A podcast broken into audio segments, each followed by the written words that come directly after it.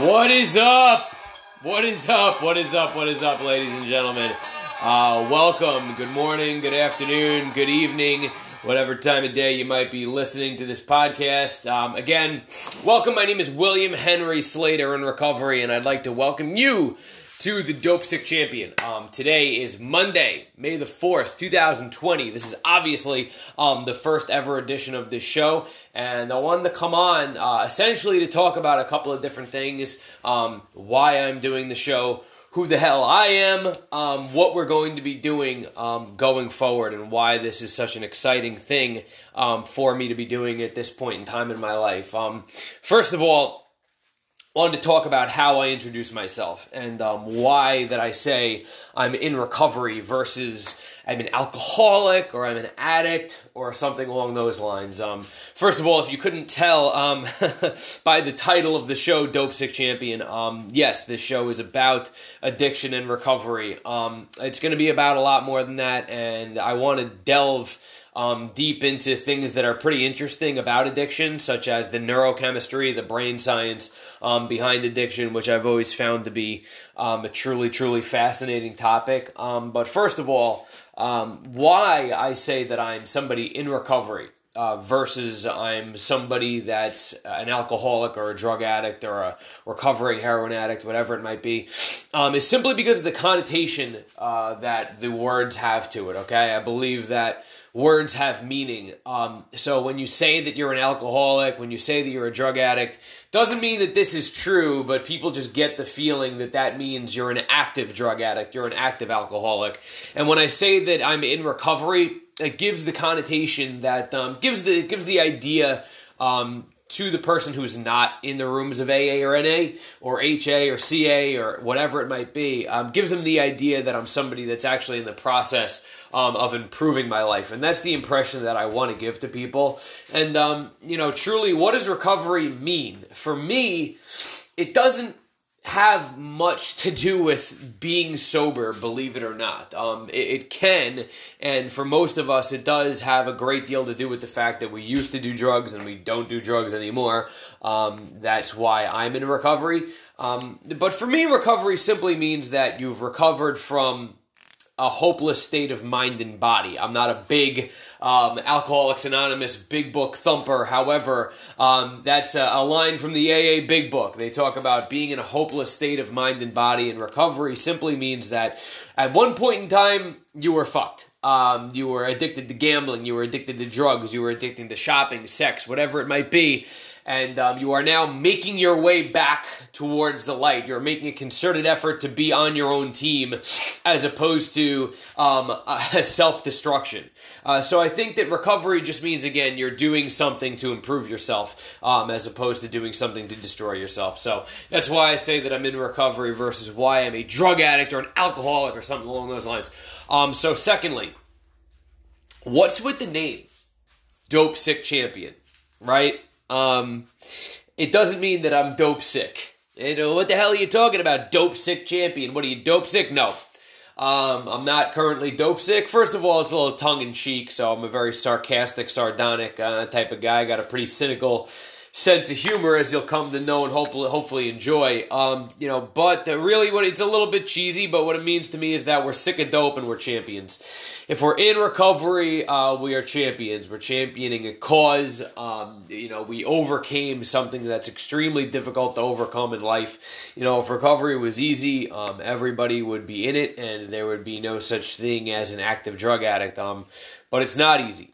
You know, every single day anybody that's in recovery from whether it's an actual drug addiction or whether it's a mental illness or whatever it might be, you know, we wake up in an active struggle. And um, most people will never understand how difficult it is um, to be in recovery. Uh, for me, you know, I, I, was addicted to everything under the sun from alcohol uh, to heroin to cocaine to Xanax. Um, you know, and then that's some that's an affliction that affects about 10% of the population. So 90% of people out there will never know how difficult it is for 10% of the population uh, to wake up and um, attempt to make this happen, uh, to attempt to stay sober.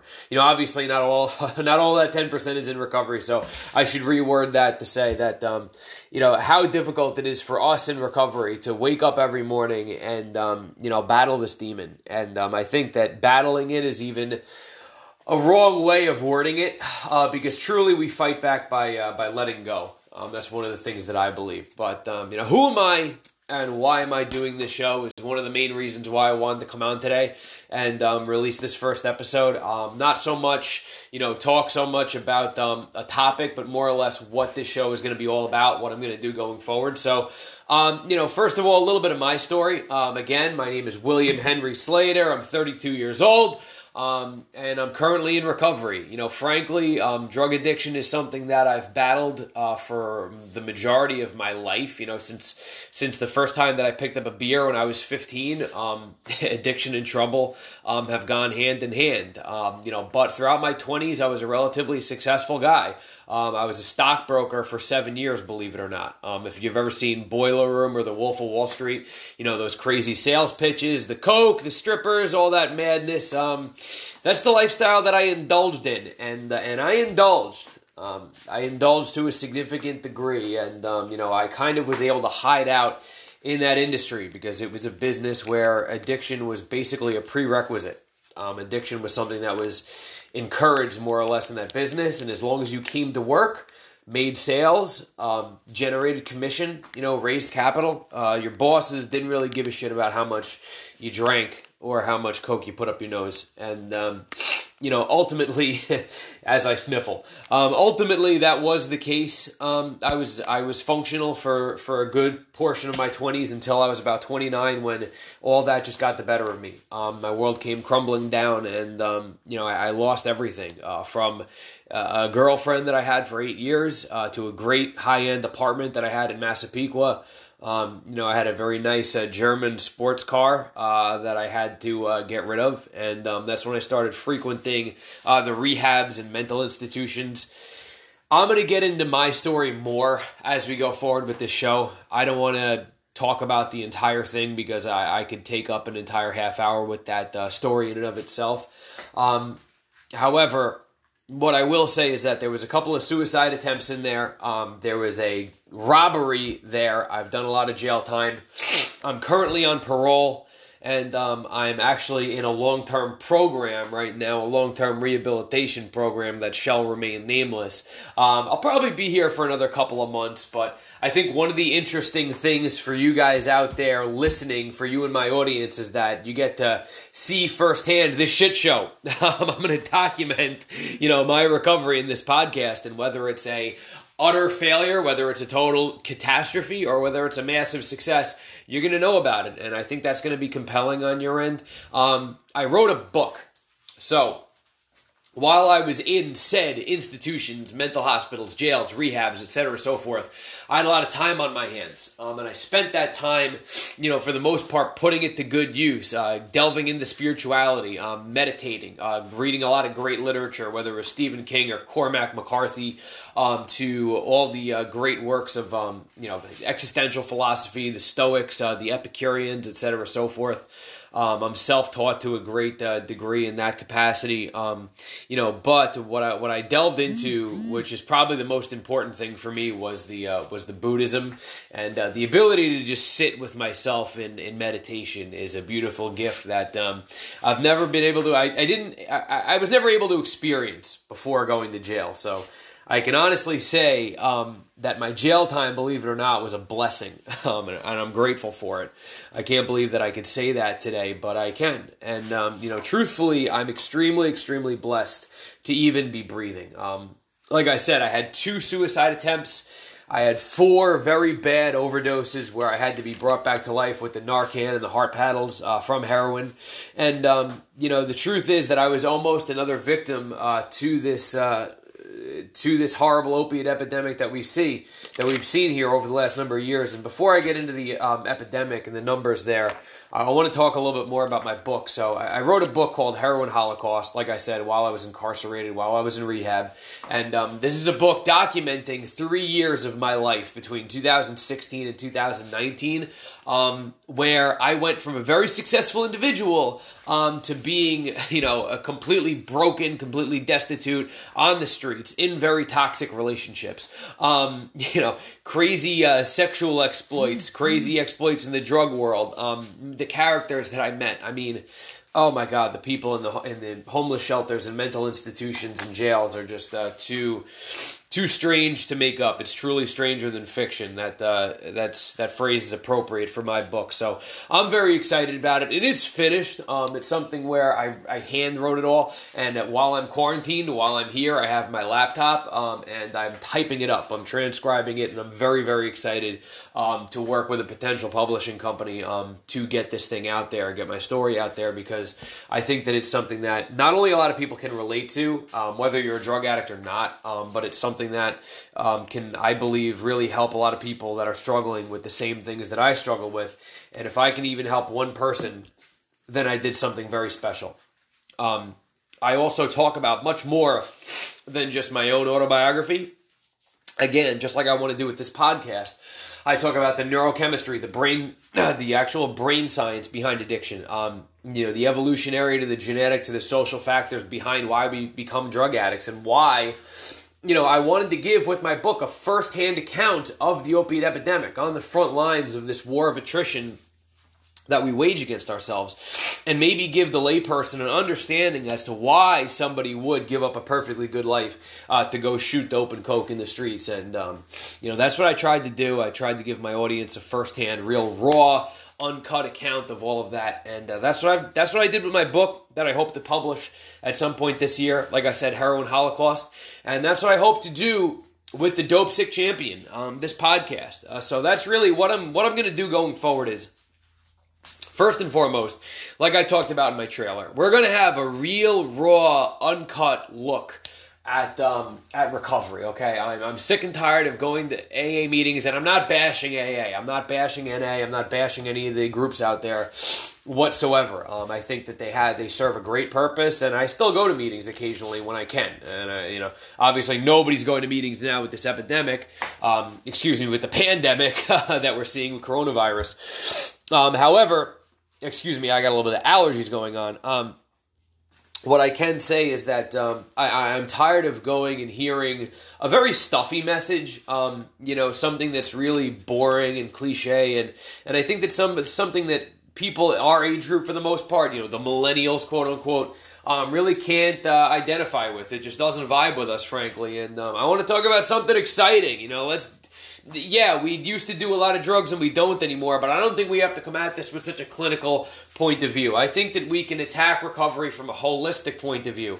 Um, there's something where it's look, it's a physical, mental, and spiritual disease. So let's take care of the physical. You know, let's talk about how we can work out, how we can do exciting things. Uh, shit, skydiving, uh, whatever, cliff uh, climbing mountains, um, running marathons. Let's talk about uh, diet, how that impacts us. Let's talk about um, you know taking care of our mental health because it goes hand in hand with addiction so much. Um, what can we do as far as therapy and psychiatry? Et etc., so forth. What can we do about understanding ourselves and understanding our disease better? And let's talk about the spiritual aspect of it. Let's talk about um, you know the AA literature, the NA literature. Let's talk about helping other people. Let's talk about helping ourselves. Let's talk about God I'm not a big God guy, but that's a controversial issue. Let's talk about uh, what we believe in and how that can help us.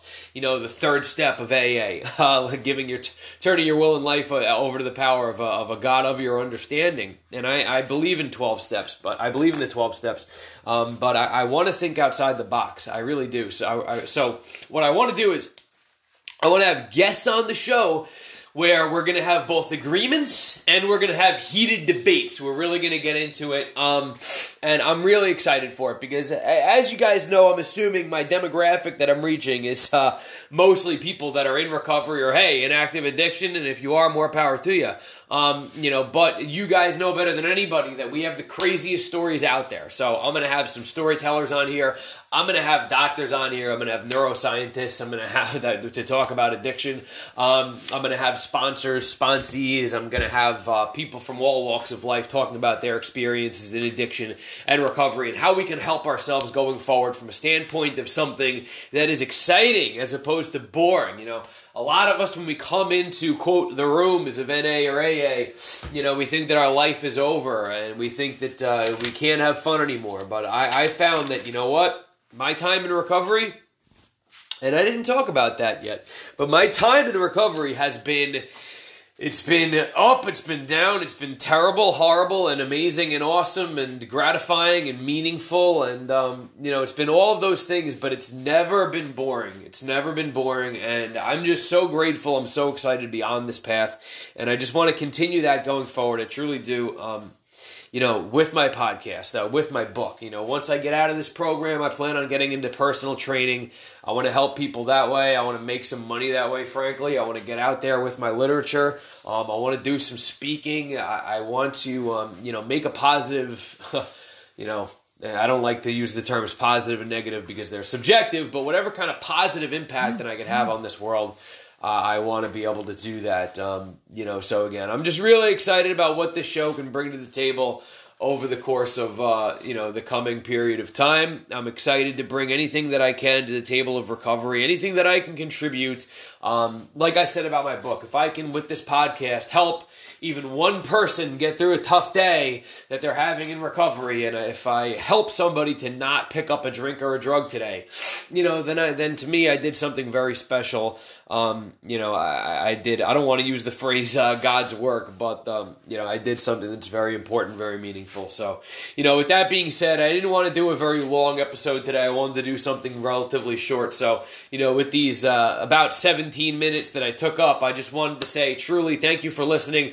I'm to try to do this show maybe once a week, but hey, uh, I'm a shoot from the hip type of guy, so we'll see. Uh, might be more than that. I'm hoping to be more than that, and um, I'm hoping that the next time I speak to you guys, I'm going to have a guest on. Um, you know that uh, that can that can have a crazy story for you and hopefully a meaningful, uh, helpful message. So again, my name is William Henry Slater in recovery, uh, coming to you from quarantine. This has been episode one, Monday, May fourth, two thousand twenty, of the Dope Sick Champion. I want to thank you guys very much for listening, and hopefully you come back for episode two. Thanks again. Have a great one.